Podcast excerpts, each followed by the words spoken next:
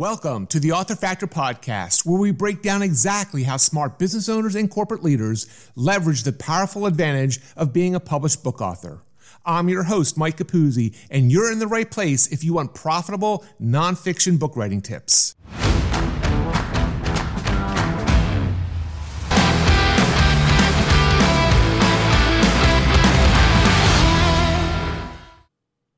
What does it take to transform your communication and relationships at work? Well, you're about to find out from my guest today. Dr. Julie Pham is not just a best selling author, but is also a beacon of inspiration. She has navigated a path from Saigon boat refugee to a celebrated speaker, award winning researcher, and founder of her organizational development firm, Curiosity Based. Her latest book, Seven Forms of Respect A Guide to Transforming Your Communication and Relationships at Work, offers practical exercises and thought provoking questions that revolutionize workplace interactions. Julie, welcome to the show. Thank you so much for having me on, Mike. Julie, I just very barely touched upon your background and your experience. Can you share a bit more with our listeners about you know, where you've come from and what you're doing today? So, background is I am trained as a historian, and then I got my real life MBA by working my family's Vietnamese language newspaper, and then worked in the tech industry for nine years. And then I started my own company, Curiosity Based, in January 2021, middle of the pandemic. And we help people practice curiosity in the world, starting in the workplace, because that is where we spend most of our waking hours. And I was reading a, little bit about your journey. It's uh, it's, it's very interesting. By the way, I've actually interviewed another woman who was also a boat refugee uh, from here on the East Coast. So it's a, you know, you know, it's a something to really understand what you've gone through and what your family's gone through is, is truly amazing. So, Julie, let's talk a little bit more about Curiosity Based. Before we get into your, your self publishing journey, I'm, I'm intrigued to learn a little bit more about this. What do you do? How do you serve your clients? Yeah, so curiosity based, we help people practice curiosity. And I describe curiosity as a practice. Most people think about it as a trait. You either have it or you don't. Be curious. Mm. And we describe it as a practice. And that means that sometimes I want to practice it and sometimes I don't want to practice it. Sometimes it's really hard, right? And sometimes, like, I don't want to listen to you. I don't want to learn from you. And we think of that, that practice as boiling down to self awareness relationship building and clear communication. So even with this book, Seven Forms of Respect, it's really just a tool to practice curiosity.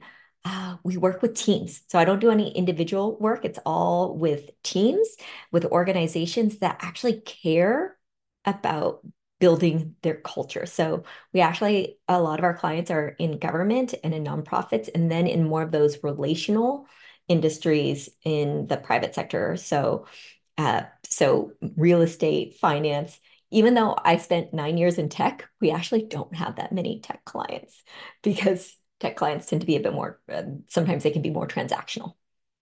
So, give me an example. This is very interesting to me. Uh, it's something I preach to my daughters often uh, the importance of being curious and wanting to learn more. It's great that you could say you can turn it, it's okay to turn it off once in a while what would be an example in business when you're saying curiosity based and in fostering curiosity? Can you give me an example of what that might look like in the business world? Feedback. Feedback is one of the things that we actually help our clients with. How do you give feedback with curiosity? So, a lot of times people think of feedback as, oh, this is to improve performance and let me tell you what you need to do better. And then and then there's okay well now i got to need to go do that thing. And yet we think of it as well how do you approach this as wanting to understand why the other person did it? And so for example hey someone keeps interrupting other people in meetings. And so what you know hey you're mike you keep interrupting people in meetings. Stop it. Right? And then it's just hey mike in this meeting i notice that you keep uh, bringing up your ideas before other people uh, finish. Uh, did you realize that you're doing that? And I know that when I when you do that, it makes me feel um, overwhelmed, and I I've lost my train of thought. Did you notice? Can we talk about this? Um, and and why do you do it? So approaching that with curiosity, approaching it with a conversation rather than you have to stop. And so that can actually make it easier for people because giving feedback is something that that a lot of people aren't skilled in. or it petrifies them. And yet if we say, hey, let's approach that with with curiosity, then it can, and you're just going to ask a question and you want to understand why they're doing it, then that actually can feel a lot less intimidating to people because it's like, oh, yeah, I'm just there to understand. And maybe then they can explain, well, I was the youngest in a seven, I had seven siblings and I was always fighting for space. And I didn't realize that I was doing that. And and then there could be a bit of that story sharing and relationship building yeah, I love it actually because it, it is. I mean, just the difference in approach. I can also seeing it, hence the book, really being a skill set. Mm-hmm. Learning that because I think a lot of times it's not your default operating procedure to want to have that curiosity based approach.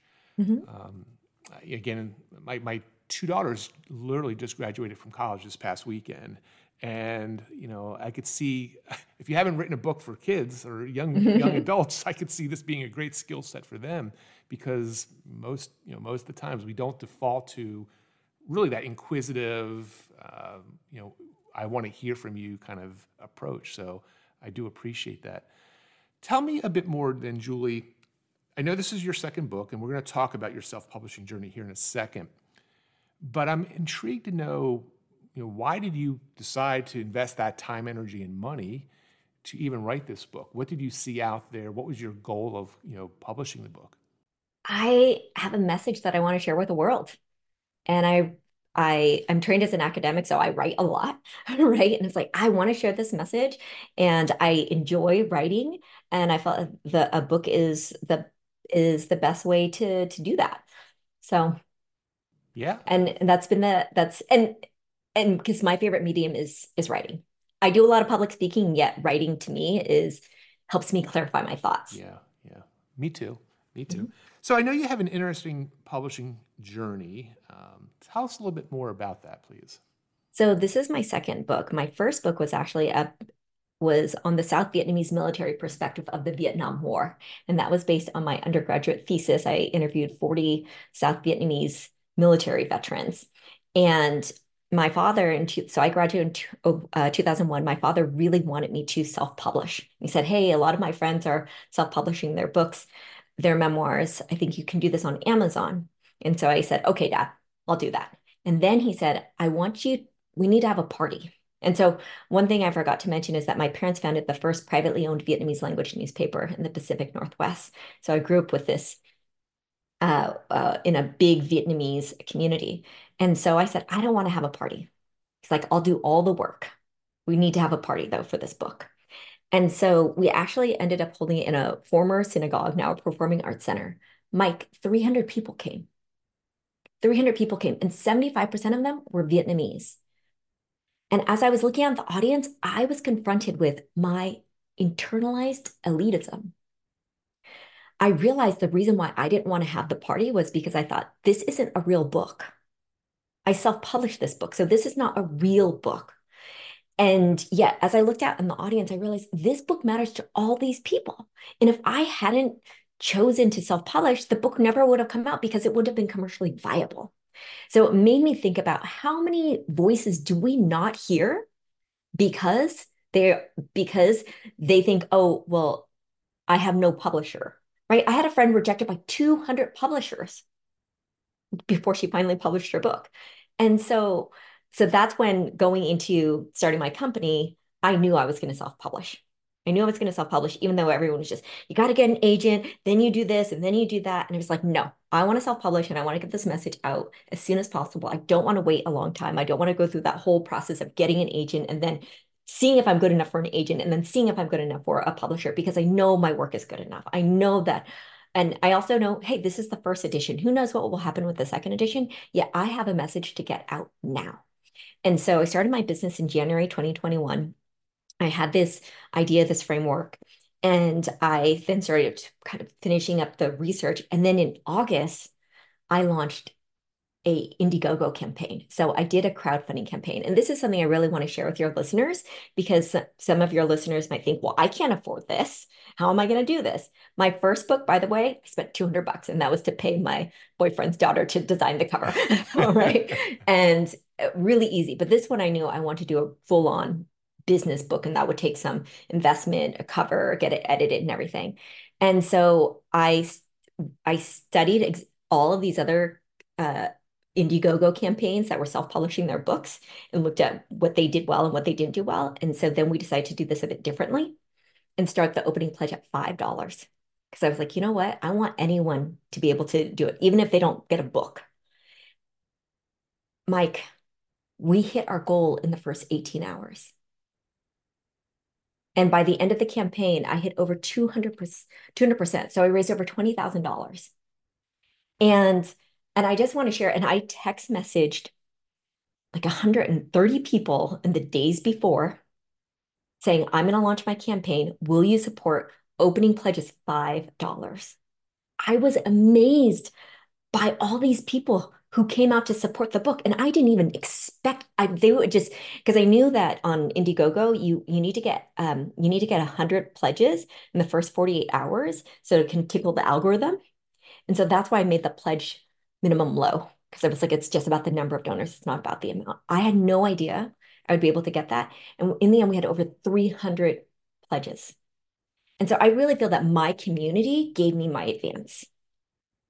I know that so many people, they just, you know, how hard it is for those who go to traditional publishing to get their advance back because they don't sell enough books. And yet my community can be in my advance. And then in the book, because I have so many examples, so many fictionalized examples, I decided to name them after the people who pledged to my campaign. And so that means that the, na- the names of, in my examples are so much more diverse, so much more ethnically diverse. People said, I've never seen my name in a book because I used a lot of non English names. So that's um, you know, that's the the story of and so i also by the way i have created a youtube video on this. Uh, the person who helped me with marketing she actually created details on how to do this.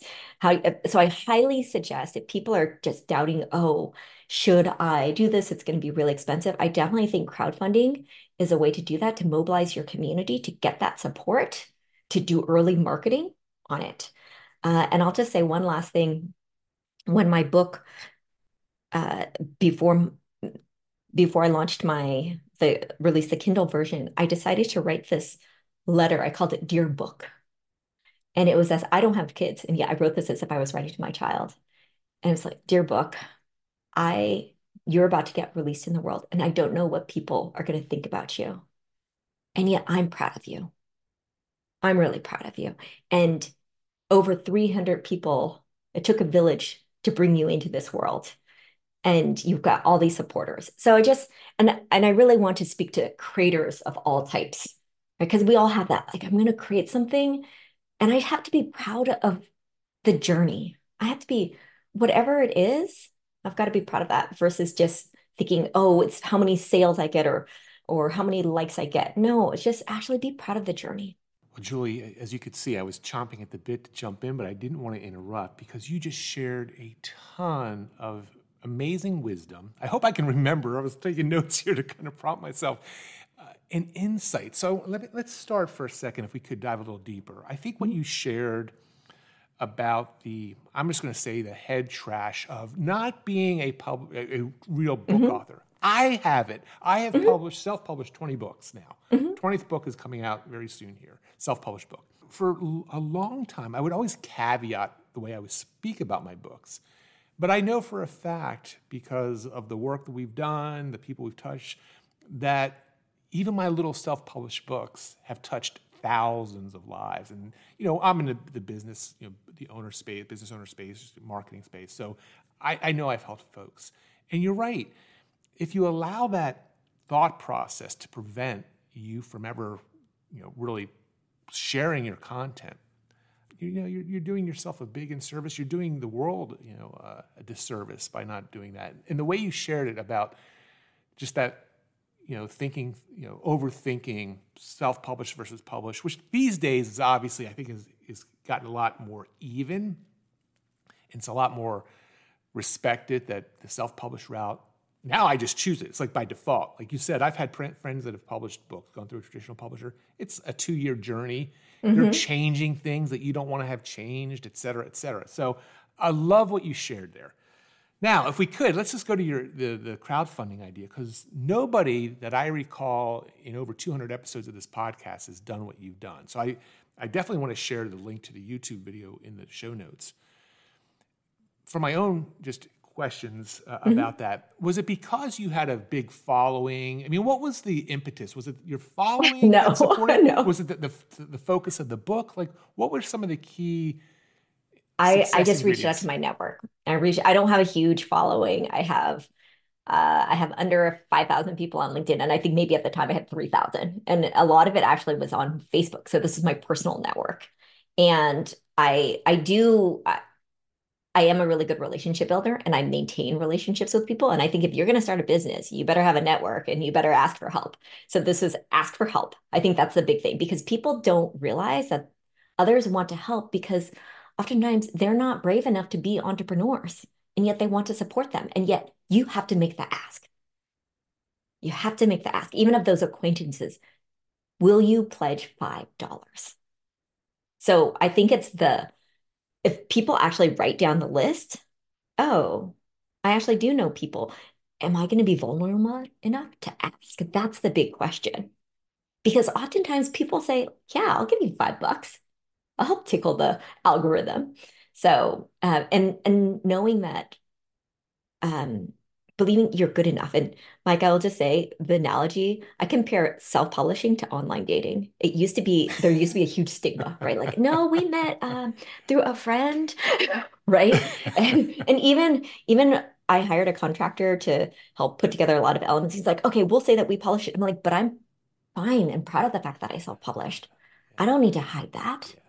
I don't need to oh, I published through this some vanity press. Yeah, right. You know, so I think I hope that that stigma will go the way that online dating. Oh, I went. think it is. It's funny. That's again, that's a great analogy because I think that's probably the de facto standard for most young people these days mm-hmm, but, uh, mm-hmm. dating. But um, there's so much autonomy and speed and control. But I don't want to go too far from your book. But yeah, it's definitely. Uh, you know the way to go for most people. There is definitely a time, and maybe in your future too. Maybe in the future, we've had guests on the show who've done the self-published route, and then someone, you know, a, a, traditional publisher has read the book, found the book, and realized, hey, this, you know, this author has the potential to be a traditionally published author. So, who knows? That might be still in your future.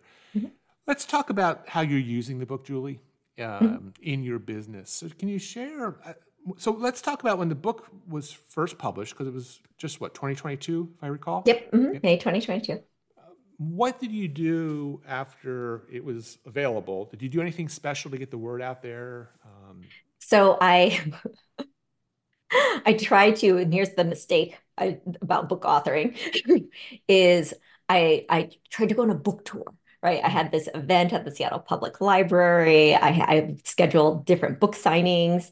And I will say that that is something that I want to warn people against because that was such a, uh, it's so demoralizing. It was so demoralizing um, to sit there and actually, oh, please, will you sign my book? And I actually, Mike, the only the one viral video I ever got was I actually made this short reel making fun of myself of how hard it is to be a uh, to be a self-published author. So I would just say that have if you're going to go and do book signings, be very realistic about that. So that's that's I'll start with the mistake um, because emotionally it was really hard. Was that because of the p- number of people that showed up, Julie? Yeah, because yeah. it's the number of people who show up. It's like I go, I'm at Barnes and Noble as a self-published author. I'm selling on consignment. I'm hoping enough people will buy it so that then Barnes and Noble will say they'll carry it. Oh no, at the end, no, we're not going to carry it. Mm. And and people just coming by really to get the candy from my candy jar, not really wanting to talk to me or to get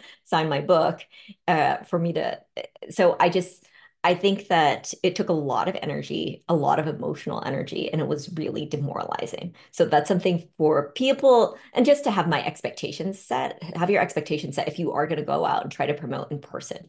I think the thing that I did do that worked well was just offer Q and A's about the book, and I would give people here's a set of five questions, especially virtual. And usually it's just like, no, it's going to be virtual. Did that for a lot of rotaries and just other book clubs and community groups as a way to get the uh, the word out. And I also created something that I would recommend is to have a short video about the book that you can also use in other places. So I actually have a, a two minute video where I act out the different seven forms of respect. And it's kind of a one woman show and it's it's funny. And I actually use it in my workshops and I'll send it to people like, hey, this is what it is. Because a lot of times people don't want to read and yet they watch the video. And that's been that's been really helpful in terms of promoting the book. And I think word of mouth, giving people some tools to promote it. When the book came out, um, people were taking pictures of themselves with the book too and posting that on social media. So if you can, if you make it easy for people to help promote you, they will. Yeah, I can't say I've ever um, done an in-person book signing event only because I probably would think that way. like, oh, I've, I've, I've, been to the Barnes and Noble and I've seen the author in the corner, you know, and it's like people are just walking by. Though we, I've had a guest, he was actually a client of ours too, a lawyer in Texas, and he had a huge, he only did one though, so it wasn't multiple, but he had a huge book signing event. But what he did was he partnered with this really cool restaurant in his neighborhood mm-hmm. who were mm-hmm. clients of his. So it was more of a party. You know, you could come and eat and drink, and oh, by the way, there's a book signing. And he did piggyback in a like a little seminar on the book's topic too. So, uh, so Julie, second book, multi-book author. My guess is there's probably more in your future. I'd love you to hear from you uh, and all the experience that you've you've had over the last you know year or two with, with specific to you know the book author journey and since it's been published, what the impact has been on either you or the impact even with your audience, mm-hmm. um, what it's meant to you or them. Yes, it's uh, it's so gratifying to meet someone who I've never met. She's like, "Oh, your book meant this to me." Because with seven forms of respect, I always describe it as it's more like five love languages, not like seven habits of highly effective people. Right. So it's not about it's not about doing all seven forms. It's actually about trying to figure out which of the forms of respect are important to you. And so I dream that one day people will talk about their forms of respect the way that they talk about their love language. What's your form of respect, Mike? These are mine. And this is what it is in this setting. And because the book I mean, one of the big criticisms of the book is that it's so, it's being so a, a, adaptive in our communications and seeing, oh, the way that I see, we can agree on how we feel about respect, and yet we might not dis, we might disagree on how it looks. We can agree on what it looks feels like, but disagree on what it looks like, and that is usually a huge aha for people. Oh, that's why I'm having this issue at work. And so I think of the book as it's really for those who want to get better at communication, who want to get better at relationship building, who want to practice curiosity, who want to learn from their coworkers. And it's not for people who it's not really for toxic workplaces. I like to say, like with five love languages, it's not going to fix an abusive relationship. Seven forms of respect is not going to fix a toxic workplace. And so, in terms of the positive impact has been giving has been about giving me credibility even when we and when we do workshops it's nice to actually give our clients and here's the book oh here's the book and and i also while i use it to drive business i also we create tons of free content too because i just want it to help people and it's okay if they never if they don't buy my book and they just watch my free content or someone or someone watched my free content and shared it with them because for years I didn't read five love languages and yet it was really helping me. Well, Julie, congratulations. And, uh, you know, I think again, I can see With the energy you bring, uh, I'm sure there's a lot more you're going to be doing in the future as far as even future books, is my guess. But um, how can our listeners learn more about you, Julie? Where's the best place to get your book? I am so best place to get my book is on Amazon. Uh, you can also I publish on Ingram Spark, so you can get it through uh, Barnes and Nobles and your independent bookstore if that's what you prefer. Uh, I'm very active on LinkedIn, so that's the best place to follow me on social media. And you can follow find Julie Pham a PhD, or you can go on Curiosity Based. My website is Curiosity Based, and I have a website for my book called Forms of Respect. And we offer lots of freebies. so there is a free quiz, uh, there is a free mini book, and oh, I'm we're very active, very active on YouTube as well. So lots of videos. And actually, instead of doing an audio book, what I decided to do was to read aloud all the scenarios in the book. And so you can actually get all of that on YouTube Curiosity Based. Very good. Well, Julie, we'll share those links. Uh, again, I appreciate your patience uh, for being on the show, and I appreciate all that you shared. So thank you very much. Thank you so much, Mike. Well, that wraps up another episode of the Author Factor podcast. If you like what you heard, please rate and review us on Apple iTunes. Subscribe, tell a friend, and go grab the notes and extras at theauthorfactor.com. And to learn more about my unique short book publishing services, please check out bitesizebooks.com. See you next time.